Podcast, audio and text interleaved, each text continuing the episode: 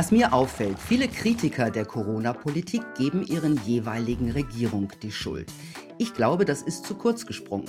Maßnahmen wie Lockdowns, Impfkampagnen, Teststrategien, Faktenchecker und auch die Einschränkung der Grundrechte ähneln sich in vielen europäischen Ländern. Für mich wirkt das Ganze choreografiert und deshalb sollten wir das Thema vielleicht mal europäisch diskutieren. Warum machen alle das Gleiche? Was ist aus dem europäischen Traum von Wohlstand, Werten und Demokratie geworden? Und ist die EU vielleicht gerade eher Problem als Lösung? Das bespreche ich mit einer Expertin für Europa und Demokratie, die für mich zu den klügsten Köpfen der Debatte gehört. Jetzt den Punkt Preradovic. Hallo, Frau Professor Dr. Ulrike Guaro. Hallo, guten Tag. Ich stelle Sie kurz vor. Sie sind Politikwissenschaftlerin und waren waren die letzten fünf Jahre Professorin für Europapolitik und Demokratieforschung an der Donau-Uni Krems. Jetzt wechseln Sie zur Uni Bonn, wo Sie unter anderem ja auch schon studiert haben. Sie sind Gründerin des Thinktanks European Democracy Labs. Sie sind überzeugte Europäerin und haben auch schon für Europa gearbeitet, zum Beispiel beim Jacques Delors Institut in Paris, bei der Deutschen Gesellschaft für Auswärtige Politik und beim European Council on Foreign Relations. Sie sind Autorin unter anderem des Buchs Warum Europa eine Republik werden muss. Und sie sagen, Europa und Freiheit gehören für mich zusammen. Eines ihrer großen Anliegen ist gleiche Rechte für alle Europäer. Aber was wir momentan in Europa erleben, das ist ja eher eine Verengung der Rechte ähm, der EU-Bürger und eine deutliche Verengung des Meinungsspektrums. Und das ist ja nicht nur ein deutsches Problem. Ähm, dazu kommen noch durchaus umstrittene Maßnahmen, wie zum Beispiel Lockdowns, und es scheint nicht enden zu wollen. Läuft das nicht ins Gegenteil von dem Europa, das Sie sich wünschen? Ja, also ähm, erstmal danke, dass ich ähm, mit Ihnen jetzt ungefähr eine Stunde sprechen kann über zeitgenössische Themen und ähm, wo wir jetzt versuchen wollen, verschiedene Dinge zu kontextualisieren oder auch zu bringen. Mein eigenes ähm, Nachdenken über Europa, wie dieser Kontinent ähm, sich trägt sozusagen durch bestimmte historische Phasen und das jetzt äh, natürlich gekoppelt mit zeitgenössischen Problemen wie eben dieser Corona-Pandemie und wie wir darauf reagieren, ja. Und in der Tat habe ich ja letztes Jahr ähm, ein anderes kleines Buch geschrieben. Ähm, beim Mollen Verlag ist das erschienen. Nichts wird so bleiben, wie es war. Fragezeichen habe ich noch dabei da dran getan, also letztes Jahr 2020. Und da habe ich mich genau mit dieser Frage beschäftigt. Ja, was macht jetzt dieses Pandemiegeschehen mit Europa mit Blick auf diese europäischen Institutionen? Ähm, wird, das, wird das zur Chance oder wird es, ähm, wird es keine Auswirkung haben? Und Ihre Frage zielt ja eigentlich genau in diese Richtung. Auf der einen Seite, in der Tat, sagen Sie, ähm, dass wir jetzt verschiedene Entwicklungen beobachten, die irgendwie man das Gefühl hat, dass die in eine andere Richtung laufen als die des, sagen wir mal, freien ähm, emanzipatorischen Europas, ja, von dem ich immer noch geträumt habe oder noch vor kurzem in diesem Buch geträumt habe, was Sie dankenswerterweise erwähnt haben, ja, warum Europa eine Republik werden muss. Das war ja so ein bisschen der kühne Traum, äh, Europa könnte sich emanzipieren, auch emanzipieren sozusagen als internationaler Akteur, zwischen den USA und China nochmal so emergant hervorgehen als, als wirklich internationale Größe und ähm, im Grunde dabei äh, auch bestimmte Politiken machen, wo es sich sozusagen äh, geostrategisch und geoökonomisch von China und den USA abhebt. Ja, also wie wir es ja zum Beispiel versuchen, um mal einen Punkt zu machen in der Datenschutzverordnung, wo wir sagen, wir haben ja andere Werte, wir wollen das anders schützen. Wir sind nicht China, wir machen kein Moral Scrutiny und wir machen ähm, auch nicht diese Datensammlung wie in den USA. So, ja, noch war, nicht zumindest. Noch nicht, genau, noch nicht. Ja, so und jetzt haben wir, äh, das Buch ist ja auch schon von 2016, also es ist fünf Jahre her. So und jetzt hatten wir diese Pandemie, um das mal zusammenzubringen. Ähm, und ähm, die Frage ist für mich jetzt tatsächlich, wenn ich so in die Realität gucke, also an das, was ich gerade erlebe, Brexit, ähm, die LGTB-Frage in Ungarn ähm, und so weiter, Rechtsstaatlichkeitsprozesse, Klimaschutz sind jetzt mal so drei große Themen, die man schnell mit Europa in Verbindung bringt. Ähm, plus eben das europäische Eingreifen oder auch die Steuerung Europas in diesem Pandemiegeschehen, ist halt die Frage, für mich ist es die Frage, entwickelt sich die EU zum Besseren äh, oder zum Schlechteren in Anführungsstrichen. Es ist ja immer nicht so einfach zu sagen, was eigentlich das Bessere oder das Schlechtere ist. Ja, aber wird die EU, formulieren wir es mal anders, wird die EU ihrem eigenen Anspruch gerecht, die Werte nach außen zu, vertre zu vertreten, die sie vertreten möchte? Ja, und wenn ich die Frage so formuliere, dann kann ich sagen, eher nicht. Ja, also die Diskrepanz zwischen dem, was die EU vorgibt zu sein und vorgibt zu werden und zwischen dem, was sie tut, die liegt, diese Diskrepanz wird halt immer größer. Soll heißen, was hat jetzt die Pandemie ganz konkret gebracht? Ja, sie hat ähm, sicherlich ähm, ausgelöst, dass wir äh, eine Klimagesetzgebung in Europa, äh, also wir haben jetzt erstmal das Geld in Europa mobilisiert, um diesen Kontinent zu modernisieren. Das muss man jetzt erstmal sagen. Ja, wir haben dieses Rescue Package letztes Jahr gemacht, 750 Milliarden Euro. Ähm, die haben wir zum ersten Mal als europäische Kredite aufgenommen am Markt. Die sind jetzt verteilt worden, 200 Milliarden an die Italiener, 60 Milliarden an die Polen und so weiter. Und das hat jetzt im Grunde der EU erlaubt, die Systemmodernisierung hervorzubringen, die gesellschaftliche Modernisierung, die wir hier haben wollen auf dem Kontinent, unter anderem auch, um der Pandemie zu begegnen. Das heißt, wir haben äh, die Klimagesetze vorangetrieben, ganz akut 60 äh, Prozent Ziel, äh, 2050 klimaneutraler Kontinent. Wir haben die Digitalisierungsagenda beschlossen ähm, und diese Dinge mehr.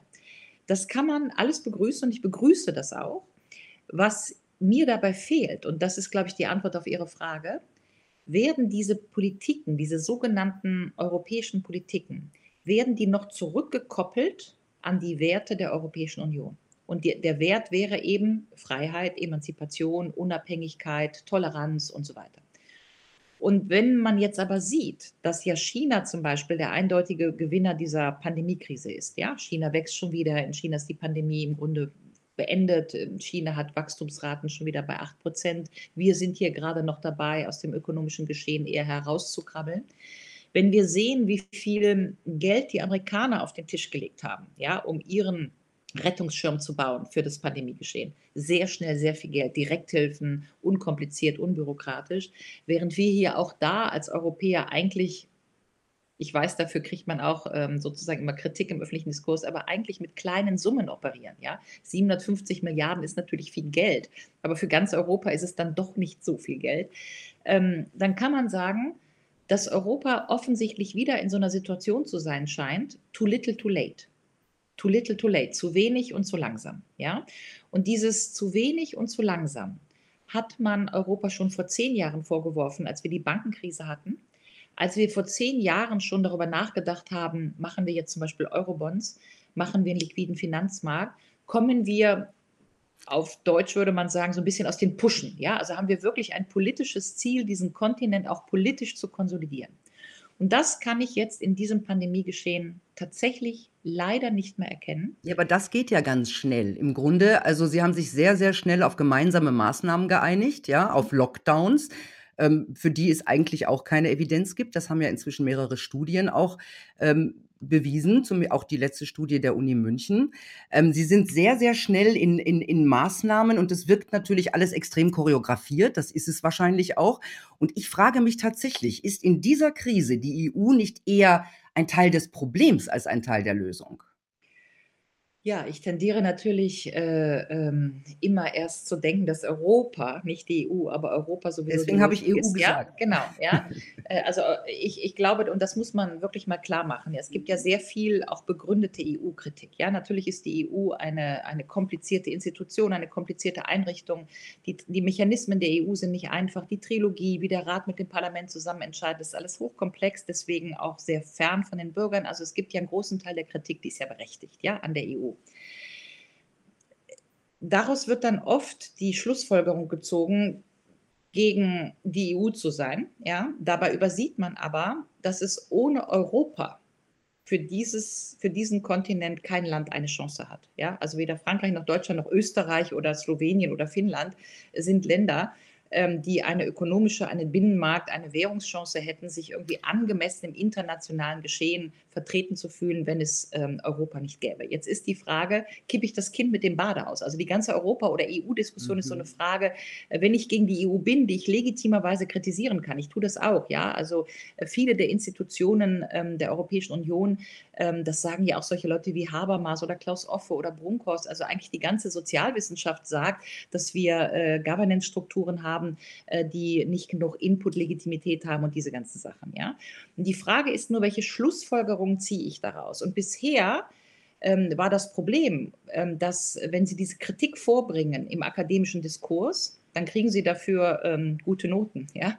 Wenn Sie diese Kritik vorbringen im politischen Diskurs, dann sind Sie ein Populist. Und mein Problem ist, dass die sogenannten Populisten, wenn sie auf Europa gucken, oft die richtigen Probleme benennen, aber die falschen Antworten bieten. Ja, also wenn Sie sagen, die, die Governance-Strukturen des Euros sind so nicht sehr gut oder tendenziell sogar undemokratisch. Ja, erinnern wir uns an die Bankenkrise und die Austeritätspolitik und was man mit den Griechen gemacht hat, Memorandum of Understanding. Dann gibt es zwei Möglichkeiten. Die eine Möglichkeit ist zu sagen, raus aus dem Euro, faule Griechen. Da bin ich nicht dabei. Die andere Möglichkeit ist, wir fixieren die Governance-Struktur. Ja? Und mit dem Pandemiegeschehen, Ihre Frage, ist, glaube ich, nochmal das Gleiche. Es ist immer sozusagen ähm, äh, das gleiche Problem. Prinzipiell ist äh, vieles, was jetzt auch an unkoordinierten Maßnahmen innerhalb der EU gelaufen ist. Ja, Macron macht jetzt schon eine Impfpflicht, in Deutschland gibt es das noch nicht. Also wir sehen auch da wieder mangelnde Koordinierung und so weiter.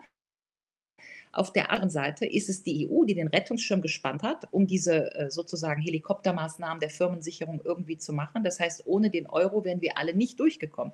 Das heißt, es ist immer ein bisschen dialektisch. Ich bin bei Ihnen, dass diese ja, aber ich möchte Ihnen Ihr eigenes Zitat nochmal entgegenwerfen. Ja, Gerne. Sie sagen, das Ziel, das Ziel aller Maßnahmen ist die, ähm, das Ziel aller. Maßnahmen muss die Beendigung aller Maßnahmen sein.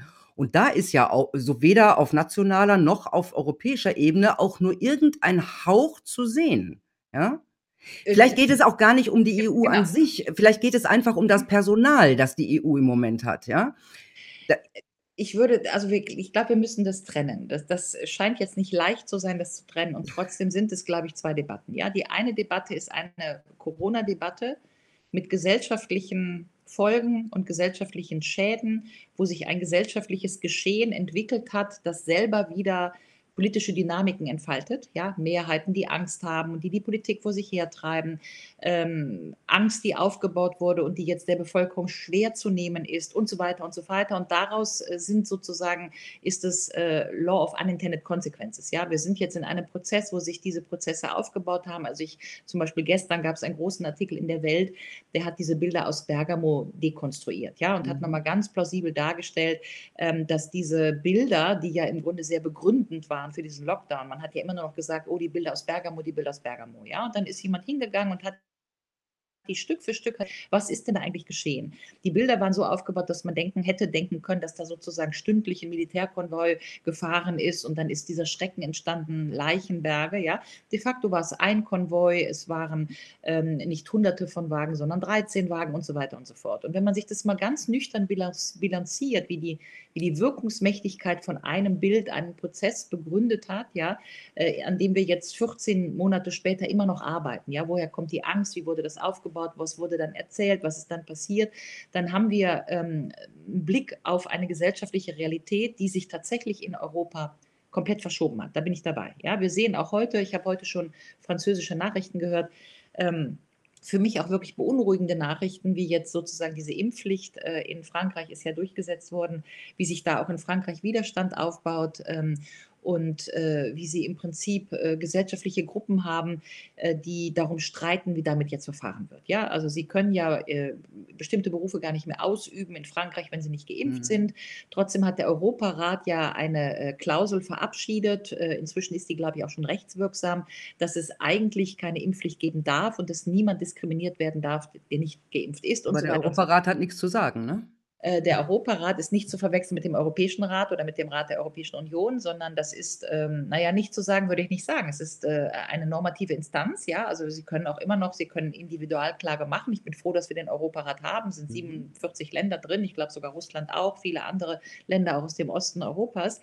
Äh, und es ist immer gut, dass wir solche normsetzenden Instanzen haben, ja. Also besser mit Europarat als kein Europarat. Ja, aber der Europarat, was ich damit sagen wollte, entscheidet nicht. Aber er entscheidet nicht und er mhm. hat auch keinen Sanktionszugriff. Das ist das, das Wichtige. Ist das. Ja, also er kann jetzt nicht sozusagen Frankreich ahnden oder den französischen Staat, die Französische Republik vor irgendein Gericht zerren, um zu sagen, eigentlich haben wir Statuten, ähm, die du jetzt äh, mit dieser Impfpflicht in Frankreich gebrochen hast. So. Und da liegen auch rechtliche Pro Problematiken und trotzdem ist es natürlich gut erstmal, dass wir ein internationales System haben, das eben versucht, in diesen Spannungsverhältnissen auch mal internationale Normen zu setzen, ja, und das zu kodifizieren. So, aber was ich sagen wollte, ist, wenn wir jetzt gucken, das ist das Pandemiegeschehen, das gesellschaftliche Geschehen der Pandemie. Und es gibt da ganz große gesellschaftliche Verwerfungen. Da bin ich völlig dabei. Und insofern zitiere ich mich dann gerne auch nochmal selber. Ja, ich bin immer noch der Meinung, das Ziel aller Maßnahmen muss die Beendigung aller Maßnahmen sein, wenn wir das Ziel haben, dass wir wieder Demokratien herstellen, wie wir sie sozusagen vor dem Pandemiegeschehen hatten.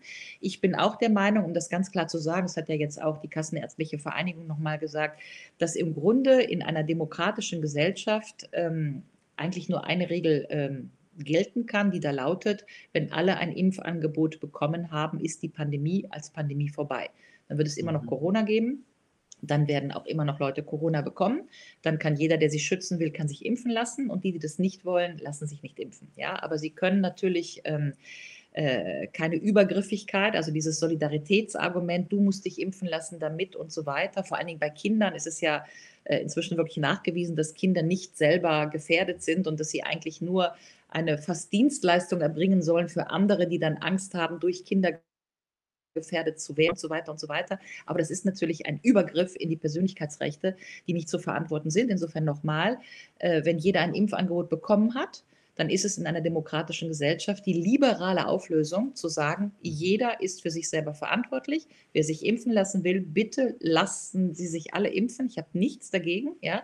Aber wer sich nicht impfen lassen will, muss sich nicht impfen lassen müssen, ohne dafür denunziert zu werden oder als unsolidarisch deklariert zu werden oder gar befürchten müssen, dass er irgendwelche Nachteile durch die Nichtimpfung ja, tatsächlich ja? Äh, laufen wir da ja wirklich hin. Also in Frankreich ist es schon so, dass Ungeimpfte halt einfach äh, gesellschaftlich, große gesellschaftliche Nachteile bekommen sollen. Das, ähm, ich befürchte, dass es auch bei uns so kommt. Das heißt, der Diskurs ist ja schon mittendrin, ja, was also Ungeimpfte äh, sind unsolidarisch und sie sollen hinterher nicht, so, nicht mehr so viel dürfen. Ähm, die müssen dann auch ihre Tests selber bezahlen und all diese Geschichten. Und das, dieses Tabu, ähm, dass alle Menschen gleich behandelt werden, ist ja dadurch auch gebrochen. Das heißt, Ungeimpfte zu diskriminieren, hat inzwischen, ähm, nun ja, also es ist inzwischen fast schon gesellschaftlich akzeptiert, wenn man auch, wenn man auch die, die Medien sieht, ja, die da, die da, die, also so nach dem Motto, die sind unsolidarisch, die sind verantwortlich für die nächste Welle, ja. Wir dürfen ja auch nicht vergessen, dass wir es mit einem Virus zu tun haben, der eigentlich in erster Linie eine, eine kleine Bevölkerung, also nicht kleine, aber eine Bevölkerungsgruppe, und zwar die der Älteren, der Alten und Kranken ähm, angeht, ja. Und dafür machen wir, fahren wir alles runter, zwingen eventuell die Leute bald zum Impfen. Das ist doch keine Verhältnismäßigkeit mehr, oder? Also, erstmal für alle ZuhörerInnen, ähm, ich bin ja Teil eines Autorenteams und wir haben vor ähm, einer Woche, glaube ich, ein Papier veröffentlicht. Das kann man auch im Internet finden ähm, unter dem Hashtag coronaaussöhnung.org. Es sind 60 Seiten und da haben wir genau das versucht, nämlich versucht, mhm. Corona in, ins Verhältnis zu setzen, ins Verhältnis zu anderen Krankheiten, ins, ins Verhältnis zu den Maßnahmen, die wiederum auch Leid erzeugen. Ja, also dass wir abwägen wollen, das Leid der Corona-Patienten, das Leid der äh, Long-Corona-Patienten gegenüber anderem Leid, das geschaffen wird durch die Maßnahmen, Depressionen, was auch immer. So, dieses Papier ähm, ist tatsächlich auch besprochen worden in der Presse. Wir setzen darauf, dass dieses Papier weiter in die Gesellschaft hineinwirkt. Und wir haben großen Wert darauf gelegt, dass wir genau das alles ins Licht heben wollen, was durch in unseren Augen, wir sind ein Autorenkollektiv von 16 Autoren, Mathematiker, äh, Physiker, ähm, äh, Kinderärzte, Politikwissenschaftler, breite Bandbreite, dass wir all die Aspekte ins Licht heben wollten, ähm, die sozusagen durch die Maßnahmen äh, geschehen. Ja? Und insofern biete ich das Papier einfach zur Diskussion an und würde auch sagen, dass eine Verschiebung des Rechtssystems, die ich immer beanstandet habe, ich bin ja nicht zum ersten Gespräch jetzt hier bei Ihnen, sondern tatsächlich habe ich ja schon einige andere Einlassungen gemacht. Aber die Verschiebung des Rechtssystems wäre tatsächlich, dass wir uns von dem Grundsatz entfernen, dass jeder frei ist, über sich zu bestimmen. Ja, das ist ja auch äh, das mhm. sogenannte Artikel 2, Eingriff in die Unversehrtheit des Körpers, ist ja eigentlich, dass niemand das Recht hat, dass der Staat mich impft oder dass äh, ich kastriert werde oder was auch immer. Es ist ja ein Abwehrrecht. Ja? Das ist gesetzlich das eingeschränkt worden, selbst über die Pandemie hinaus ein so. Jahr. Das mhm haben ja, das haben ja am Anfang aber auch viele Leute nicht verstanden im Diskurs, dass nämlich das Recht auf Unversehrtheit ja nicht heißt, ich habe ein Recht darauf, nicht angesteckt zu werden. Dieses Recht gibt es nicht, sondern das wurde ja missinterpretiert. Ja, ich habe ein Recht darauf, nicht angesteckt zu werden, Artikel 2, und deswegen musst du dich impfen lassen, damit ich nicht angesteckt werde. Aber das ist ja eine Fehlinterpretation des Gesetzes, weil Artikel 2 ist einfach, ich habe ein Recht darauf, dass der Staat nicht übergriffig ist mit mir in irgendeiner Form und mich gesundheitlich schädigt. Ja, so. Insofern sage ich nochmal, äh, und das, da bin ich wirklich nicht die Einzige, das sagt Herr Schrappe, das sagt Herr Stör, das sagen jetzt die Kassenärzte, äh, es stand letztens im Bayerischen Ärzteblatt, aber ähm, äh, Herr Wagner, wie auch immer, verschiedene Personen, wenn alle ein Impfangebot haben, dann ist für mündige Bürger die Entscheidung frei, welches Risiko ich trage. Ja, es ist ja auch sozusagen grundgesetzlich so, dass mich niemand gegen meinen Willen schützen darf. Ja, also es kann mich ja auch äh, niemand davon abhalten, Bungee-Jumpen zu machen und einen Selbstmord zu begehen, ja, in letzter Konsequenz. Ähm, das heißt, äh, die Entscheidung muss frei sein, ob ich mich impfe, also die Entscheidung der eigenen Abwägung. Was ist für mich schlimmer? Meine eigene Einschätzung an Corona zu erkranken, schwer zu erkranken, möglicherweise zu sterben, ähm, oder eben meine Einschätzung, dass ich das Impfen nicht will, aus Gründen, die mir freistehen. Ja, so. Und diese Abwägung, die muss bei der erwachsenen Person bleiben.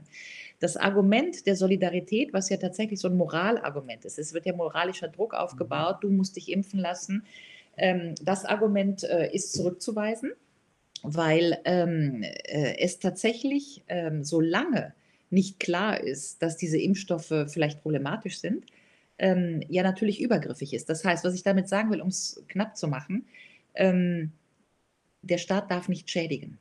Der Staat darf nicht schädigen. Ja? Das heißt, sie sind natürlich zur Solidarität verpflichtet in einer Gesellschaft. Sagen wir mal, neben ihnen ist ein Fluss und sie haben Rettungsring und da ertrinkt jemand. Sie sind schon verpflichtet, den Rettungsring zu werfen. Ja? Sie sind nicht verpflichtet, hinterher zu springen. Das ist ein großer Unterschied. Ja? Wenn Sie den Rettungsring nicht werfen, dann kriegen Sie unterlassene Hilfeleistung. Das ist ein Straftatsdelikt. Aber wenn sie nicht hinterher springen, das heißt, sie dürfen, sie sind nicht verpflichtet, sich in Gefahr zu bringen, um jemanden zu retten. Das ist ein mhm. großer Unterschied, ja, zwischen Rettungsring Absolut. und Nachschub. So. Und ähm, ich habe das Gefühl, weil diese ganzen Studien, es gibt ja wahnsinnig viele Studien, ja, zu diesem Thema Impfen und so weiter. Ich habe das Gefühl, dass wir an dieser Stelle im gesellschaftlichen Diskurs gerade übergriffig werden, nämlich dass das Solid der Solidaritätsanspruch so weit ausgedehnt wird über einen Impfzwang, dass er im Prinzip in die Selbstschädigung oder in die für manchen empfundene Selbstschädigung hineingeht. Ja? Also wenn einige sagen, das Impfen ist für mich eine Schädigung, ja, dann ist das zunächst mal legitim von dieser Person, das zu denken. Und die muss das auch nicht begründen. Ja? Und deswegen kann am Ende nur gelten, jedem ist freigestellt, Wer sich impfen lassen will, lässt sich impfen und wer nicht, darf nicht dazu gezwungen werden und darf keine Nachteile erleiden. Und wenn wir das jetzt verschieben, und da haben Sie recht, wir verschieben das, indem wir das Testen zum Beispiel abschaffen, dadurch wird das Leben hochgradig kompliziert für alle, die nicht geimpft sind, oder das Testen wird hochgradig teuer für alle, die nicht geimpft sind, dann kriegen Sie einen Impfdruck und Druck in einer freien Gesellschaft ist einfach kontrainduziert. Und das, was ich damit sagen will, ist, ich habe wirklich nichts gegen die Impfung. Ich habe einen Sohn, mit dem ich das ähm, die ganze Zeit diskutiere. Mein Sohn ist sehr für die Impfung, hat mir gestern noch einen französischen Artikel geschickt, dass es alles ganz sicher ist und so weiter. Ich will da keine Gegenrede machen. Ich bin ja auch keine Medizinerin. Das, was ich sage, ist, dass wenn Sie dann gesellschaftliche Tendenzen haben, wo der Impfdruck aufgebaut wird über subtile politische Steuerung. Ja, kein Testen mehr, im Grunde sind sie nicht mehr frei, sie verlieren französische Kinobetreiber im Grunde ihren Job, wenn sie sich nicht impfen lassen. Das sind ja subtile politische Steuerungselemente. Ähm, dann wird es eben problematisch und für mich wird es auch problematisch, wenn ich eine Impfung inzwischen bewerbe, äh, wie, ein, wie Luftballons auf der Kindertombola. Ja, also dann, da, äh, also dass ich mhm. sozusagen ein bisschen das Gefühl habe inzwischen, dass ich in einer Gesellschaft bin, ähm, wo der Impfstoff äh, wie Sauerbier angeboten werden muss. Ja, es gibt ja jetzt schon Impftombolas oder Impfen to go ähm, oder Geldzuwendungen äh, in Griechenland 150 äh, Euro. Ja, und, und es so gibt weiter. ja auch vor allem, es gibt schon Kampagnen, die sagen, wenn ich mich impfen lasse, bekomme ich meine Freiheit zurück, dann genau. kann ich wieder reisen und so weiter. Das hat ja den, den Sinn und Zweck dieser Impfung kom komplett, ähm, ja, so. das widerspricht dem ja komplett. Also ich kenne auch überhaupt niemanden, der sich äh, impfen lässt, vielleicht ein paar alte Leute, der sich impfen lässt, aus Angst vor Corona. Die Leute lassen sich inzwischen impfen, um ihre Freiheiten wiederzubekommen. So. Das ist ja ein, das ist ja völlig ein eine eine Pervertierung, äh, dieser dieser dieser Gesundheitsmaßnahmen. So, das würde zum Beispiel die Rechtsanwältin Jessica Hamed, äh, die auch sehr viele, ähm, äh, Anträge geschrieben hat, Gerichtseinlagen, äh, um genau an diesem Punkt zu arbeiten, ähm, äh, auch unterstützen. Das heißt, dass wir einen gesellschaftlichen Zwang haben oder eine Tendenz, einen Konformitätsdruck, der darauf hinausläuft, ähm, dass weil diese Angst aufgebaut wurde, weil die Impfung als einziger Ausweg sozusagen deklariert wurde, was man ja strittig stellen kann, ob die Impfung jetzt der einzige Ausweg ist oder nicht, ja. es werden ähm, es stecken sich ja auch Geimpfte an und Genau, Israel, Großbritannien, aber sicher. trotzdem, selbst wenn wir das gelten lassen, mhm. ja, ähm, dann ähm, müsste man doch als intelligente politische Steuerung einfach wahrnehmen, ähm, dass ähm, im Grunde, ich sag mal, die Leute ja nicht dumm sind. Ja, die meisten Leute haben ja irgendwie ein Gefühl dafür, für ihre eigene Risikoabwägung. Das heißt, wie Sie sagen, wenn wir jetzt das Gefühl haben, und dafür gibt es begründete ähm, Hinweise, ja, dass die meisten Leute sich nicht impfen lassen als Reaktion auf Corona und die Angst vor dem Virus, sondern sich impfen lassen aus Bequemlichkeit, sonst kann ich nicht mehr reisen, ich komme nicht mehr ins Flugzeug, nicht mehr ins Kino, das Leben wird zu kompliziert, die Tests werden zu teuer, dann haben wir natürlich ähm, eine sozusagen ähm, eine gesellschaftliche Steuerung, ähm, die mit äh, die nicht mehr das trifft, was sie treffen soll. Ja? Hat also, das nicht auch schon ein leicht totalitäre Züge? So, das ist natürlich genau der, der, der, sagen wir mal, autoritäre Zwang, der aufgebaut wird. Das heißt, wenn ich mich impfen lasse, das heißt, mit, mit Achselzucken muss ja jetzt mal so sein, ist jetzt halt so, Widerrede ist eigentlich zwecklos, ist alles zu kompliziert, komm, jetzt stell dich nicht so an. Und da muss ich auch schon sagen, also ich bin ja jetzt auch in Berlin und diese Impfkampagne empfinde ich äh, persönlich tatsächlich als penetrant. Ja, also wenn Sie in der U-Bahn sind, dann haben Sie sozusagen auf jeder dieser Werbeflächen ist so eine Berühmtheit nach der anderen. Deutschland krempelt die Ärmel hoch und so weiter. Und das ist natürlich, ähm, keine Ahnung, ja, ich will jetzt auch wirklich keine unsauberen Vergleiche machen, aber es hat schon so ein bisschen was so von Volksgesundheit, Pinochet, alles so, ja, wir machen jetzt hier alle mit. Und ähm, das ist tatsächlich ähm, mit äh, freiem Denken und von mündigen Bürgern, wo man den Bürgern ja abverlangen wollte, dass sie eine eigene Risikoabwägung machen. Und diese Risikoabwägung, ich sage es nochmal, kann jeder machen, wie er will, ja. Ähm, das heißt, die, die sich impfen lassen wollen, sollen sich bitte, bitte impfen und bitte soll es dieses Impfangebot geben, weil ja tatsächlich auch die eigene Disposition, also zum Beispiel ich habe mein Vater wollte geimpft werden, meine Mutter nicht. Mein Vater hat die Impfung gut erlebt und meine Mutter hatte Probleme.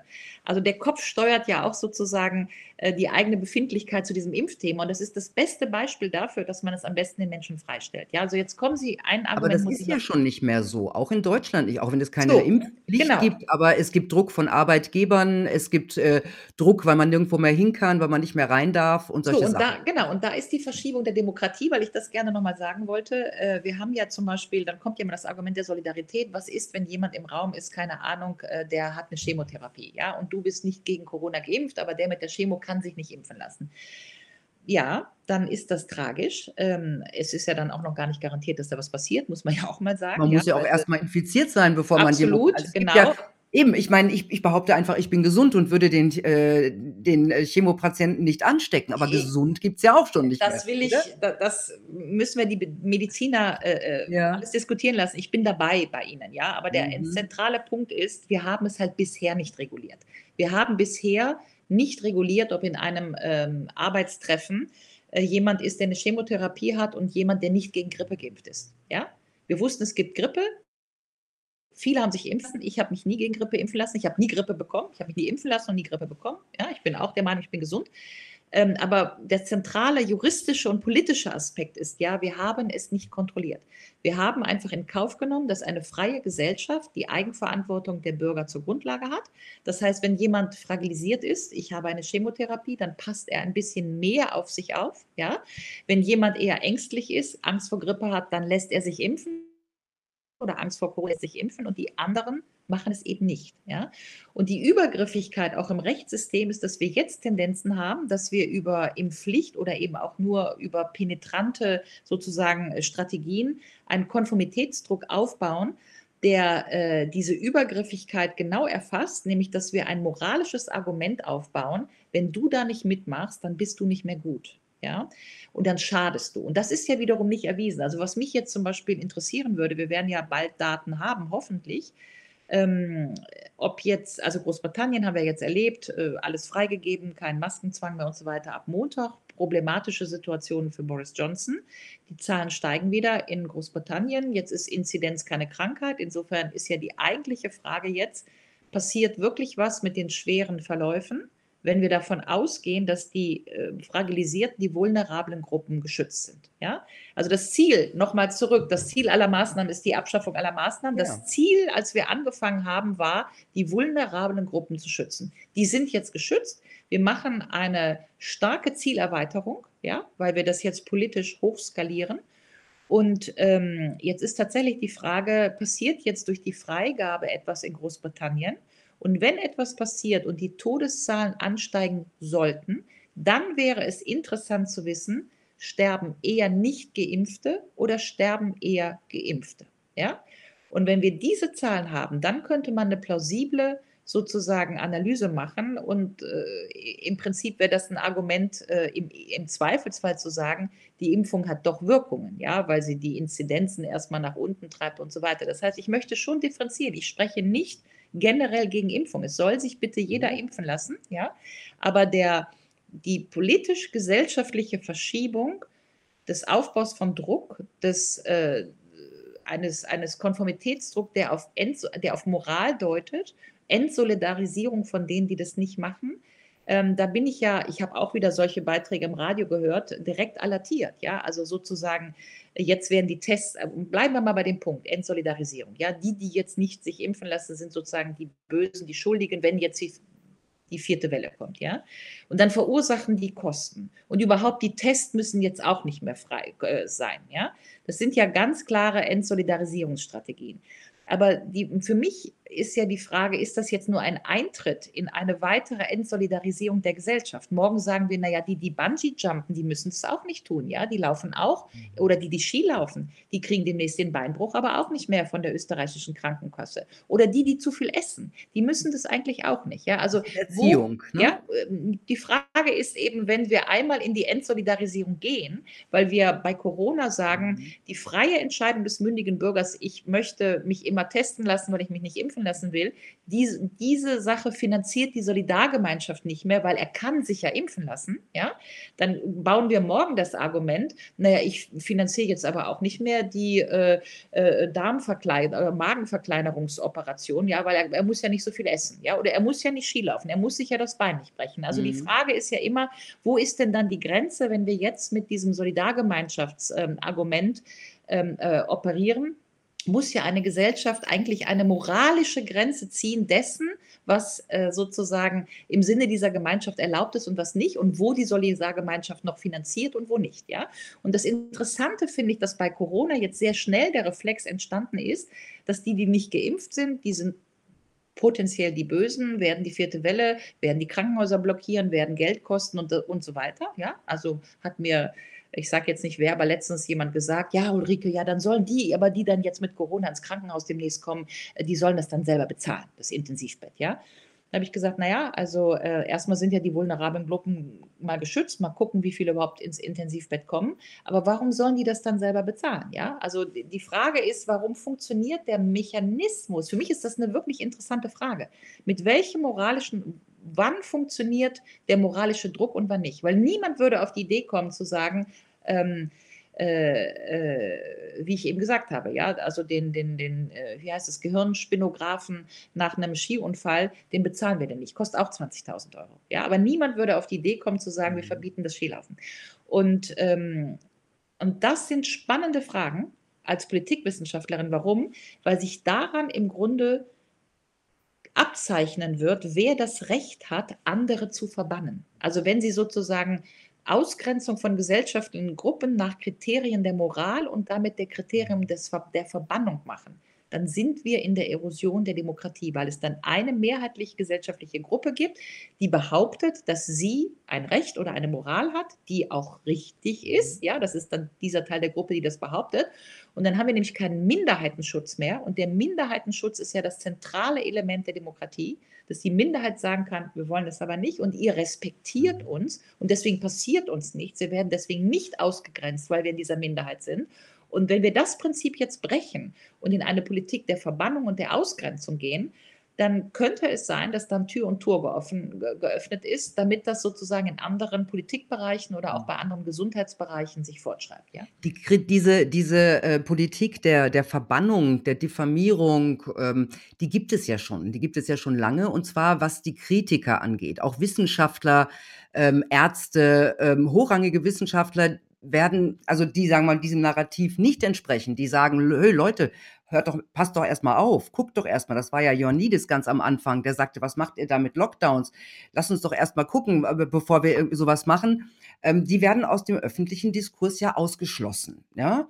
Das heißt, ähm, ich habe so ein bisschen ähm, den Eindruck, ähm, als, als ob es ta tatsächlich ein bisschen darum ging, ein gewisses Narrativ politisch nicht evident medizinisch durchzusetzen, weil wieso sonst hätte man sich nicht ähm, zum Beispiel auch im Kanzleramt mit, mit den Kritikern auseinandergesetzt, ja, mit kritischen äh, Wissenschaftlern, weil ich meine, Sie, Sie sind Wissenschaftlerin, Wissenschaft entsteht doch durch Diskussion und Streit. Und genau das ist doch vermieden worden. Ich laufe jetzt mal aus dem Bild, um dieses Buch zu holen, aber dann können wir es einblenden für Ihre Zuhörer. ähm, vielleicht ein bisschen ungewöhnlich, aber ähm, es ist ja sozusagen das Buch zum Thema, ja, und die Freiheit. Und es sind ja äh, hier mit Herrn Lüttke und Esfeld äh, zwei, äh, in diesem Fall Philosophen, ähm, die ähm, tatsächlich aus der Leopoldina ausgestiegen sind, mhm. weil sie genau das äh, empfunden haben, was Sie jetzt gerade ähm, gesagt haben, nämlich dass sozusagen der, was man in der Wissenschaft immer den Minderheitendiskurs nennt, die Minderheitenmeinung, dass die unterdrückt wurde. Ja, dem würde ich beipflichten. Wird, dafür gibt es, dafür gibt es äh, wirklich äh, überzeugende ähm, Beispiele inzwischen. Also nicht nur Herr Luckhaus, der inzwischen auch noch ausgetreten ist aus der Leopoldina. Das sind dann mindestens schon mal drei die aus, den, äh, aus dem Ethikrat oder aus der Leopoldina ausgetreten sind, gerade weil sie gesagt haben, Moment mal, ähm, hier werden ähm, wissenschaftliche Daten eins zu eins zu politischen Empfehlungen umgewandelt und es ist natürlich nicht redlich. Die Wissenschaft, die Wissenschaft ist immer im Plural. Die Wissenschaft hat immer Minderheitenmeinung und Herrschaftsmeinung.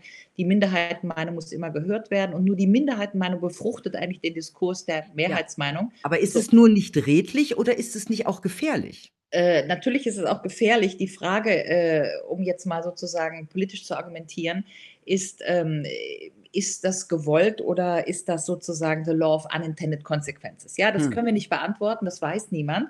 Die, die, interessante Frage ist tatsächlich, dass das passiert. Es gibt auch noch andere Beispiele. Es gab ja jetzt großen sozusagen äh, Trouble um diese äh, Papiere von Herrn Wallach, der sich auch bemüht, ähm, als äh, ähm, ein bisschen Alternativmediziner Daten zu haben über, über Masken, über den Oxygen, den Sauerstoffgehalt unter Maske und so weiter und so weiter.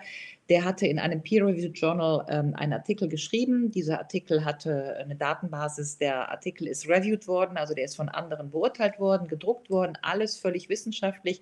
Dann kam dieser Artikel unter Beschuss und dann äh, wurde die, Reaktion, die Redaktion des äh, äh, Journals mhm. äh, unter Druck gesetzt. Und die Redaktion hätte sich natürlich vor ihren Autor stellen müssen ja, und sagen müsste, es ist unser Journal. In unserem Journal schreibt ein wissenschaftlicher Autor seine Geschichten. Stattdessen hat die Redaktion den Artikel zurückgezogen. Und das ist natürlich etwas, was nicht geht, ja, weil selbst weil es in diesem Artikel ähm, vielleicht die eine oder andere problematische Stelle gibt, das ist ja Wissenschaft, dass andere dann sagen, Moment mal, in deinem Artikel ist aber das nicht richtig oder das nicht richtig und dann schreibe ich den nächsten Artikel und ich kritisiere das. Aber wenn ich das rausnehme, weil ich den Artikel zurückziehe, weil ähm, äh, ähm, äh, das ist ja im Prinzip tatsächlich ähm, äh, Unterbindung äh, von öffentlicher Äußerung. Ja? Und da sind wir leider, und das kein ist höchst. Bitte, das ist kein Einzelfall und das, das ist höchst bedauerlich, wie es eben, wir wollen ja jetzt hier sozusagen gar nicht auf die medizinischen Aspekte gucken, sondern ich habe eben schon gesagt, ähm, es geht um die rechtlichen Verschiebungen, um die über Übergriffigkeit, über die Moral, über das Moralargument, was aufgebaut wird über das Argument des mündigen Bürgers hinaus, der zwar den Rettungsring wirft, aber nicht ins Wasser springen muss. Ja, das hatte ich eben gemacht, so als äh, Argument, wo die Übergriffigkeit im Argument anfing. Das zweite ist, dass wir die Gerichtsbarkeit verlieren, weil die Legislative längst nicht mehr die, also die Judikative längst nicht mehr die Legislative kontrolliert. Großer Prozess von, äh, wir haben aufgetürmte Prozessberge und die Gerichte antworten nicht, halten sich bedeckt. Karlsruhe ist in der Warteschleife mit mindestens 320 Klagen, die auf dem Tisch liegen. Das heißt, wir verlieren klassische demokratische Elemente der politischen Steuerung. Wir verlieren die Judikative als Kontrolle der Legislativen. Äh, ich hatte eben schon gesagt, wir verlieren den Wissenschaftsdiskurs Minderheitenmeinung gegen Mehrheitsmeinung. Ja? Äh, wir verlieren den mündigen Bürger, weil die Übergriffigkeit in den Diskurs äh, kommt. Wir verlieren den Minderheitenschutz, hatte ich eben gesagt. Ja? Das ein klassischer mhm. Baustein von Demokratie ist, dass die Minderheit sozusagen frei ist in dem und gehört wird und respektiert wird in dem, was sie sagt und meint. Ähm, und allein diese drei oder vier Elemente sind natürlich, wenn man auf das politische Geschehen guckt, äh, wirklich ganz, ganz, ganz problematisch. Und insofern gebe ich Ihnen in diesen Fragen recht. Die eigentliche Frage, wir wollten ja über Europa sprechen. Ähm, naja, also in diesen uh, Zeiten kommt man immer von, kommt man, man kommt, immer irgendwo. Genau. Aber ich meine, im Grunde, ja, es, wir, wir sprechen über Europa, aber wir sprechen halt auch über Demokratie. Und wir können das ruhig am Beispiel Deutschlands nehmen, weil es, gibt, es ist, läuft ja in vielen europäischen Ländern ähnlich. Ja, also ich kenne das direkt aus Italien und Österreich. Und ähm, also ich persönlich kenne das und ich habe es gelesen auch von anderen Ländern. Das ist ja kein deutsches Problem. Also insofern, und äh, das, das ist ein gewichtiger Grundpfeiler. Und ich möchte noch sagen, was wir auch verlieren, sind doch auch irgendwie unabhängige Medien. Weil es tatsächlich die, ich sag mal, die alten Medien, ähm, die die meisten Leute konsumieren, es ja nicht schaffen, ähm, alle Meinungen gleichberechtigt nebeneinander stehen zu lassen. Ja, das heißt, die Meinungen der kritischen Wissenschaftler kommen dort nicht vor. Ähm, Studien, die das dem Narrativ widersprechen, kommen dort nicht vor. Und wenn man dann auch noch überlegt, dass die Medien auch sehr viel Geld ähm, vom, äh, von, von der Regierung bekommen und nicht nur von der deutschen, ja, das ist ja in einigen europäischen Ländern so, dann frage ich mich, darf das eigentlich sein in einer Demokratie, dass die Medien, die ja die unabhängige Macht der Kontrolle sein sollen, Geld bekommen von der Politik?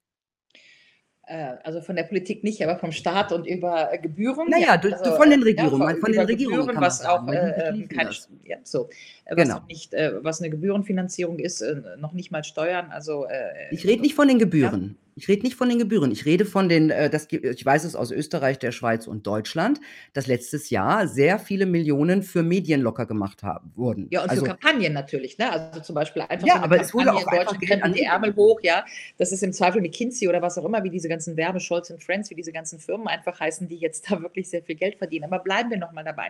Ich bin wirklich bei Ihnen, ja, zu sagen, ähm, die Entmündigung der Bürger, ähm, der mangelnde Minderheitenschutz, äh, die Übergriffigkeit des moralischen Argumentes, ja, also der Konformitätsdruck mhm. in der mhm. Gesellschaft, die ähm, Homogenisierung äh, der mm, in medialisierten Meinung, ja, also dass wir tatsächlich eine sehr homogenisierte Meinung haben, wie dieses Krisengeschehen zu interpretieren ist. Ähm, das sind tatsächlich alles äh, Verschiebungen von einem Rechts- und Normensystem. Aber dürfen Medien von, von, der, von, der, von Regierungen finanziert werden? Ist das, ist, das ein, ist das demokratisch? Das ist auch eine der entscheidenden Fragen. Das werden sie ja nicht. Der, also die Zeitungen oder so werden ja nicht vom Staat finanziert. Doch, die, haben, die, die, Medien haben tatsächlich Geld bekommen. Ja? Also in der Schweiz gibt es schon eine Initiative dagegen die dann sagen, also ähm, der, der, der Staat oder die Regierung soll bitte nicht mehr so viel Geld den Medien geben, also den, den, den bestehenden Medien. Offiziell, das war letztes Jahr auch für Digitalisierung, aber das hat, das hat die Regierung beschlossen und rausgerückt. Kann ja? ich jetzt nicht zu so sagen, okay. weiß ich nicht, aber äh, äh wenn es so wäre, wäre es nicht demokratisch. Wir haben eigentlich freie Zeitungen, ja, die finanziert werden über entweder Abos oder Werbung oder wie auch immer äh, und natürlich den öffentlichen rechtlichen Rundfunk über Gebühren. Aber äh, bleiben wir dabei. Ich habe das auch so beobachtet, dass wir ähm, übrigens nicht zum ersten Mal beobachtet. Es ging auch schon los, äh, Russland, äh, Putin-Versteher. Ähm, welcome, Refugees Welcome. Also wir haben Normierungsprozesse, in einer veröffentlichten Meinung kann man äh, wahrscheinlich zu jedem politischen Thema machen. Die eigentlich interessante Frage, die Medienexperten beantworten müssen, ist, ob das was mit dem Algorithmus zu tun hat, mit der, mit der Digitalisierung, dass wir äh, sozusagen äh, viel stärker sozusagen die öffentliche Meinung spalten. Ja, Refugees Welcome und die, die dagegen waren, äh, Austeritätspolitik bei der Bankenkrise und die, die dagegen waren, äh, Putin-Versteher und die, äh, die sozusagen im anderen Lager waren. Ja, extrem spaltende äh, ähm, sozusagen ähm, Öffentlichkeiten zu hochpolarisierenden Themen und nichts mehr Überbrückendes. Ja, also, äh, also mhm. also zum Beispiel nehmen wir, bleiben wir bei dem Begriff Putin-Versteher. Ja, es ist in der Politik immer gut, den Feind zu verstehen oder dem anderen mal zuzuhören. Ja, also allein der Begriff ist natürlich, äh, was soll der denn sagen? Es ist doch gut, Putin zu verstehen. Also selbst wenn ich ein Stratege bin, ist es doch wichtig, dass ich Putin verstehe um seine Motivation. Wir haben die Leute früher ja gelobt. Ja, also Herbert Wehner war ein großer Russlandversteher, den haben wir dafür sehr gelobt und, und Egon es auch. Mhm. Das heißt, wenn wir jetzt jemanden, der versteht, denunzieren, genau wie wir jetzt jemanden demonstrieren, der querdenkt oder der nicht so denkt, wie man meint, dass er denken muss, ja, dann ist das ja schon sozusagen das paraautoritäre Element. Überhaupt eine Gesellschaft, die glaubt, entscheiden zu müssen, wie die Leute denken sollen, ja, oder jetzt entscheiden zu müssen, wie die Leute sich ähm, auf das Impfen einstellen, krempelt die Ärmel hoch. Also ich brauche eine Kampagne, ich muss dafür werben, mhm. hat natürlich was Übergriffiges, weil nochmal die Demokratie eigentlich auf souveränen Bürgern äh, beruht, die sich informieren, auf Minderheitenschutz und so weiter. Haben wir alles jetzt schon ausgeführt, ja. Aber ähm, ich beobachte ja nur wie Sie, dass diese Verschiebung stattgefunden hat und ich beobachte tatsächlich und mich irritiert das ja auch, praktisch keine, sagen wir mal, Rebellion. Natürlich gibt es in Frankreich im Moment streikende Menschen, ja. Aber ich hatte das letztens mit meinen Kindern am Tisch oder mit meinem Bruder am Tisch und ich beobachte das von meinen beiden Söhnen und äh, zum Beispiel meinem Bruder und der Freundin von meinem Bruder. Ähm, ich am ehesten noch die Freundin meines Bruders so halb bei mir habe und einen Sohn so halb bei mir, aber dass ich auch am Familienkreis die Verschiebung, das, was ich die Verschiebung im Rechts- und Normensystem nenne, ja, oder auch die Verschiebung im demokratischen System, dass es entweder den meisten Leuten gar nicht auffällt, aber das Virus, aber das Virus also gar nicht auffällt oder nicht thematisiert wird oder nicht reflektiert wird. Und das würde ja dafür sprechen, dass schon Edward, Edmund Burke, ich 1700 irgendwann schon mal gesagt hat, ähm, ich habe mich immer gewundert, wie sich so viele Menschen von so wenigen Menschen regieren lassen. Ja? Das heißt, es geht darum, überhaupt mal hier zum Begriff Verschwörungstheorie, ich glaube nicht, dass da irgendeine Verschwörung dahinter steckt oder dass äh, Bill Gates irgendwas gesagt hat oder dass irgendwer hier Böses will. Ich glaube tatsächlich, dass wir in einem Prozess sind einer gesellschaftlichen Selbststeuerung, the law of unintended consequences, und dass eine, eine Entscheidung, Lockdown, Bergamo, unter Panik getroffen, sich verselbstständigende Elemente hat, die jetzt dazu führen, dass die meisten Leute sich an den Zustand gewöhnt haben, dass die wenigsten Leute irgendwie Rebellen sind, die meisten einfach bequem sind und deswegen funktioniert das. Ja, weil die meisten Leute sind ja nicht ernsthaft geschädigt, wir haben alle zu essen, äh, keiner hungert, ja, so. Äh, das bisschen Maske tragen regt dich nicht so auf und dass unter diesem eher Bequemlichkeitsargument jetzt Dinge passieren, die eine Verschiebung von Normsetzung und eine Verschiebung von Rechtsordnung bedeuten, die aber nicht so thematisiert wird. Ja, aber das ist mir ein bisschen zufällig. Ich meine, Sie, Sie haben ja gesagt, wir müssen wieder reden, wir müssen die Blasen überwinden. Mhm. Sie haben dieses Papier mit Ihren Kollegen geschrieben. Da ging es um die Enthysterisierung und um mhm. Versöhnung, ja. Und Sie haben sofort mit dem Faktenchecker der Tagesschau Bekanntschaft gemacht, äh, den ich übrigens auch kenne. Ähm, das heißt, äh, es ist sofort vom öffentlich-rechtlichen Rundfunk jemand gekommen und hat versucht, in quasi Sie auch in seltsame Ecken zu framen. Also man hat versucht, das Papier auseinanderzunehmen. Das äh, ich habe es durchgelesen. Ja, und sie haben sich ja auch äh, ganz enorm, da, sagen wir mal, zumindest schriftlich dagegen gewehrt. Ja. Also das ist doch etwas, das ja nicht nur Ihnen passiert, sondern das ist etwas, was sofort aus den Ecken kommt. Das ist das Problem. Bin ich dabei. Also wir müssen das, das ist also, also mehr als ja. zufällig. Darüber können wir, darauf müssen wir uns doch einigen können. Wir müssen noch mal zu Europa kommen, bevor wir das jetzt hier beenden. Aber ich bin ja dabei, dass wir ein riesengroßes Problem haben mit einem gesetzten Framing, gegen das praktisch nicht anzukommen ist. Ja, und da fängt es ja schon an. Also ich bin Politikwissenschaftlerin und mir nimmt man nicht ab, meistens nicht, dass ich eine ernste Sorge um die Zukunft der Demokratie habe. Diejenigen und deswegen auf, kritisch auf die Maßnahmen gucke. Deswegen kritisch auf die Maßnahmen, weil ich diese ganzen Verschiebungen beleuchtet sehen möchte. Ja, die Übergriffigkeit, das Moralargument, der mangelnde Minderheitenschutz und so weiter und so weiter. Haben wir alles ausdiskutiert, ja. Aber ähm, wenn man das vorbringt, wird einem ja meistens unterstellt, dass man eine Agenda hat. Ja, aber ich habe überhaupt keine Agenda. Ich sorge mich genauso um die Zukunft der Demokratie, wie sich einige Ärzte um das Coronavirus sorgen. So. Und ähm, das Problem ist, die meisten, es gibt schon mehr Menschen, die sorgen sich oder die haben mehr Angst. Das ist halt das eigentliche Problem. Die meisten Leute haben wahrscheinlich schon mehr Angst vor dem Coronavirus als vor dem Verlust der Demokratie. Ja, und, und die Angst bestimmt Oder ist dann. ihnen nicht wichtig genug. Oder Es es ist ihnen nicht wichtig ja, weil die Demokratie Genau, nie haben so. wir jemals dafür arbeiten Und deswegen, und deswegen sind diese Argumente, kommen halt so leichtfertig. Das ist halt jetzt so, naja, es ist ja nicht so schlimm und, und so weiter. Ja, und deswegen habe ich nochmal eben Edmund Burke zitiert. Ich glaube ja nicht an diese großen dunklen Mächte, die da irgendwas machen. Darauf lege ich wirklich großen Wert, ja. Aber ich glaube, dass tatsächlich es eher so Bequemlichkeit ist oder eben, was die Sozialpsychologen wissen. Wir wissen aus so vielen empirischen Untersuchungen, dass sich die meisten Leute in einem gruppendynamischen Experiment nicht gegen die Gruppe durchsetzen und nicht wehren. Sie können es drehen und wenden, wie sie wollen. Sie kennen ja all diese berühmten Beispiele, die zirkulieren ja auch jetzt überall im Internet. Ja, also wenn Sie meinetwegen drei Linien auf der Tafel haben und die untere Linie ist kürzer als die beiden oberen, ja, und Sie haben sieben Leute vor Ihnen, die sagen, alle Linien sind drei, gleich lang und Sie sind der achte. Gibt es nur ganz wenige Leute, die sagen, nee, die untere Linie ist kürzer. Die meisten sagen, oh Moment mal, sieben Leute, die Linie ist gleich lang. Mhm. Ich glaube, ich gucke falsch. Also die meisten Leute orientieren sich an der Mehrheit. Ja? Das heißt, wenn die Mehrheit kippen würde, äh, gegen dieses Narrativ, würden die Leute auch umkippen. Das ist die Hoffnung. Und deswegen haben wir das Papier geschrieben. Also, das, da, äh, die, also ich glaube, dass wir im Moment eine sehr polarisierte Diskussion haben, dass wir auch natürlich mit diesen Bergamo-Bildern Angst, haben wir schon drüber geredet, in diese Diskussion gegangen sind. Und es ist ja auch bekannt, und das ist das Allerwichtigste, dass man, und deswegen diese ganze Faktencheckerei, die ja selber schon sozusagen äh, autoritär oder paraautoritär ist, ja, wer bestimmt denn eigentlich, äh, äh, auf welche Fakten ich schaue und welche Fakten ich nach oben bringe. Aber ähm, der ist, dass sie die Leute, die aus emotionalen Gründen auf ein Argument gegangen sind, nicht mit Fakten aus ihren Emotionen holen. Das ist das Problem. Und die Politik versucht es aber Und auch. deswegen sind Fakten wahrscheinlich in dieser Situation inzwischen relevant, aber nicht ausschlaggebend. Was passieren muss, ist, dass wir einen Diskurs bekommen, dass wir die Leute aus der Angst herausholen, um Corona ins Verhältnis zu setzen. Deswegen haben wir genau diesen Titel gewählt. Ja? Wie gefährlich ist es wirklich für dich, statistisch, in deinem Umfeld, in deiner Straße, in deiner Familie? Was hast du gesehen?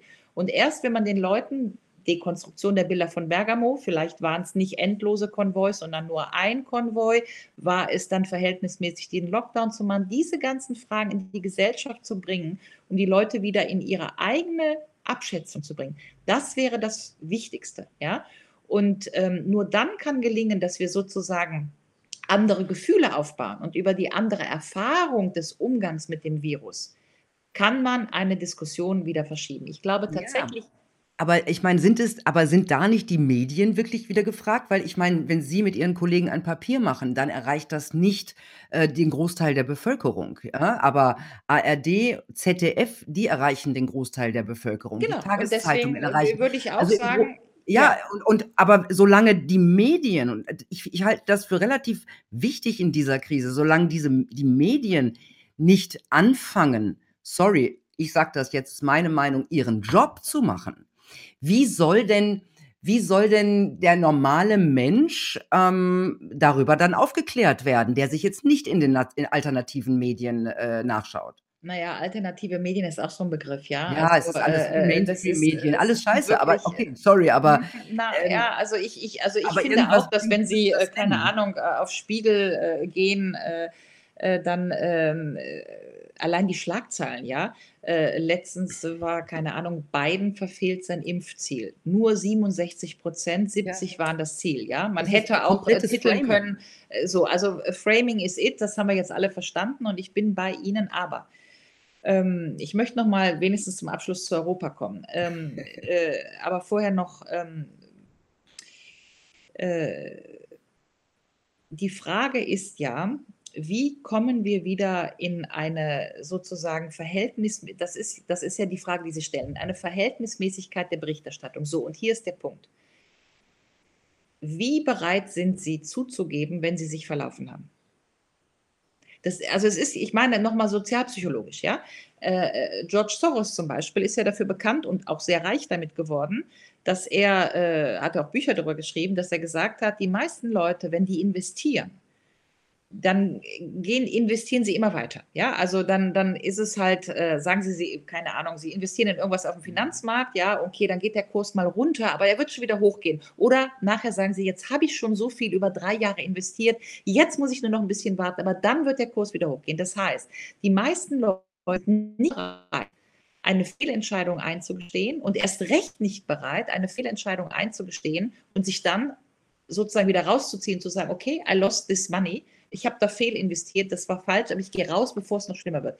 Die meisten Leute throw bad money after good money. Ja, ja aber dann wird es ja nicht mehr. Dann wird, dann, dann, wenn, das, wenn, das, wenn das quasi so ist, dann wird Ich sage nicht, dass das so ist. Ich versuche nur plausible mhm. Argumente zu machen, warum, wenn wir das jetzt mal annehmen, dass das ein sozialpsychologisches Verhalten ist, ähm, und man jetzt feststellt, und dafür gibt es ja Evidenzen, dass man sich zumindest partiell verlaufen hat. Ja, also mit äh, was auch immer, meinetwegen den 60 Millionen, die man in die Control-App gesteckt hat und die eigentlich nie funktioniert hat und so weiter. Also dass viel investiert wurde in falsche Taktiken, die nicht zu dem Ergebnis geführt haben, das man haben wollte, dass die Bevölkerung impfresistenter ist, als man eigentlich glaubt, dass man nicht genau weiß, deswegen macht man Tombolas und so weiter. Also dass viel investiert wurde, um eine möglichst auch mit guter Intention, unterstellen wir das mal. Ja, ich unterstelle ja niemandem was Schlimmes, aber mit guter Intention ganz viel gemacht wurde, um möglichst gründlich zu schützen und trotzdem am Ende funktioniert es nicht, weil jetzt kommt trotzdem die vierte Welle und der AstraZeneca-Impfstoff war nicht so doll und, und, und. Ja, die Gesellschaft ist durch den Wind so. Und dann ist wissenschaftliche Frage ist, kann es überhaupt emotional so etwas wie ein Fehlereingeständnis geben? Also wenn ich nochmal zurückkomme zu George Soros, Sie haben so viele investiert. Ja. Sie können ja nicht sich als Politik hinstellen und sagen, Leute, vielleicht war das doch nicht so schlimm. Vielleicht hätten wir es anders machen sollen. Warum können Sie das nicht? Weil wenn Sie viel Geld mobilisiert haben, dann äh, würden Sie ja sofort unglaubliche Regressforderungen ja, haben. Aber muss man ja. denn deswegen alles immer weiter auf die Spitze Nein, treiben? das habe ich ja gar nicht Und, gesagt. Ich aber wollte, genau das passiert doch. So, und das ist aber im Prinzip, warten Sie, jetzt hole ich nochmal ein anderes Buch und versuche das mal vorzulesen. ja, äh, äh, ähm, habe ich das hier? Genau, der Gebrauch der Körper. Äh, ich glaube, hier steht's. Ähm, so, das ist nämlich ein Junge aus Sparta, der einen Fuchs gestohlen und unter seinem Rock verborgen hatte, wollte, weil er Schade der Dummheit beim Diebstahl mehr fürchtete als die Strafe, lieber erdulden, dass der Fuchs ihm den Bauch zerfleische, als sich zu verraten. Ja, ja das Montaigne Essays. So. Ja, Was aber das hatten wir ja. Also das habe ich auch, das habe ich natürlich auch verstanden und das stimmt natürlich auch. Nur die Frage ist, muss man es immer weiter auf die Spitze treiben? Und da laufen wir ja hin, ja? So, und das ist tatsächlich die reale Gefahr, da bin ich dabei, dass wir ein Narrativ, das sie sozusagen gar nicht mehr entkräften können, weil sie die Schande der Dummheit fürchten, äh, und diese Schande der Dummheit dann politisch auch noch hochgradig regressfähig wäre, ja, dass man da sozusagen aus diesen Selbstverstrickungen nicht mehr rauskommt und dass deswegen die politische Auflösung nicht besonders einfach ist. Ja, und äh, abgesehen davon, darf ich das nochmal sagen, niemand möchte gerne eingestehen, Peter und der Wolf, dass man sich hat täuschen lassen. Das heißt, sie glauben lieber, dass das alles richtig war, weil sie ja auch einen Preis dafür bezahlt haben. Jeder hatte jetzt mal extreme Anstrengungen, Lockdown, Homeschooling, wie auch immer. Jetzt sagen zu müssen, oh, das war vielleicht alles nicht ganz so notwendig oder übertrieben, wer will sich das denn eingestehen? Ja, aber jetzt mal ganz im Ernst, ich wusste doch, ich, also ich hatte schon im ähm, Frühjahr letzten Jahres, weil ich auch mit vielen anderen Wissenschaftlern gesprochen habe, die halt nicht zu Wort kommen in den nennen wir es jetzt mal normale Medien, ich weiß es auch nicht, wie ich sagen soll, ähm, hatte ich schon einen gewissen Durchblick und, und wusste sehr, sehr viel von dem, was heute Common Sense ist.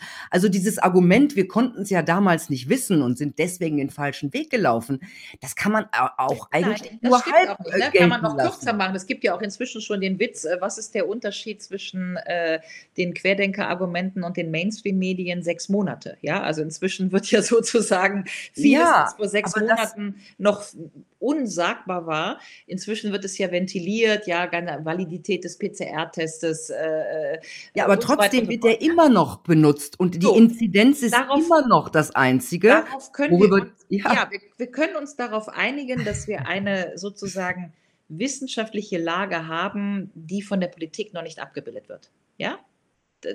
Darauf können wir uns ganz, können wir uns gerne, verstehen Sie, was ich meine? Ja, wir haben inzwischen. Ich verstehe natürlich, was Sie meinen, aber sie sollte, aber sie wurde nie abgebildet, weil halt ein Großteil oder ein Teil nennen wir es die Minderheitenmeinung meinetwegen bei den Wissenschaftlern, ja, ähm, weil die einfach nie abgebildet wurde, weil diese Leute nie eingeladen wurden, so, weil mit denen nicht diskutiert wurde. Da bin ich ja? auch dabei. Genau deswegen haben wir das. Papier geschrieben, weil wir dieses sozusagen genau dieses Argument machen wollten und deswegen sozusagen äh, das andere Papier geschrieben haben, damit diese ganzen Argumente mal auf den Tisch kommen, damit wir sagen, es ist ja wie ein Pendel, ja, das Pendel ist bei Corona dahin geschwungen mhm. in den Lockdown, ja.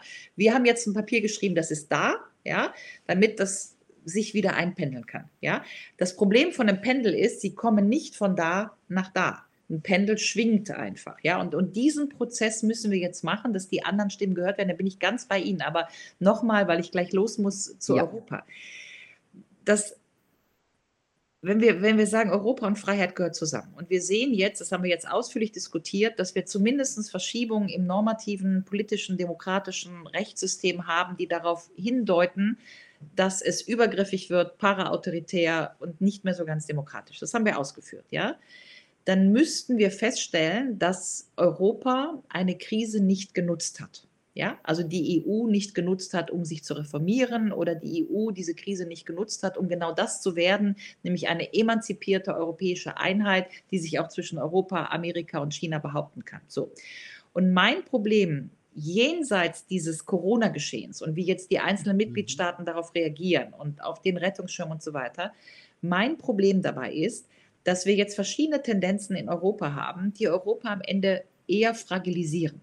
Wir haben ja noch, das sei nur mal erwähnt, vor einem Jahr darüber diskutiert, oh, wird jetzt alles anders. Wir haben die Schuldenbremse aufgelöst. Wir können endlich Geld ausgeben.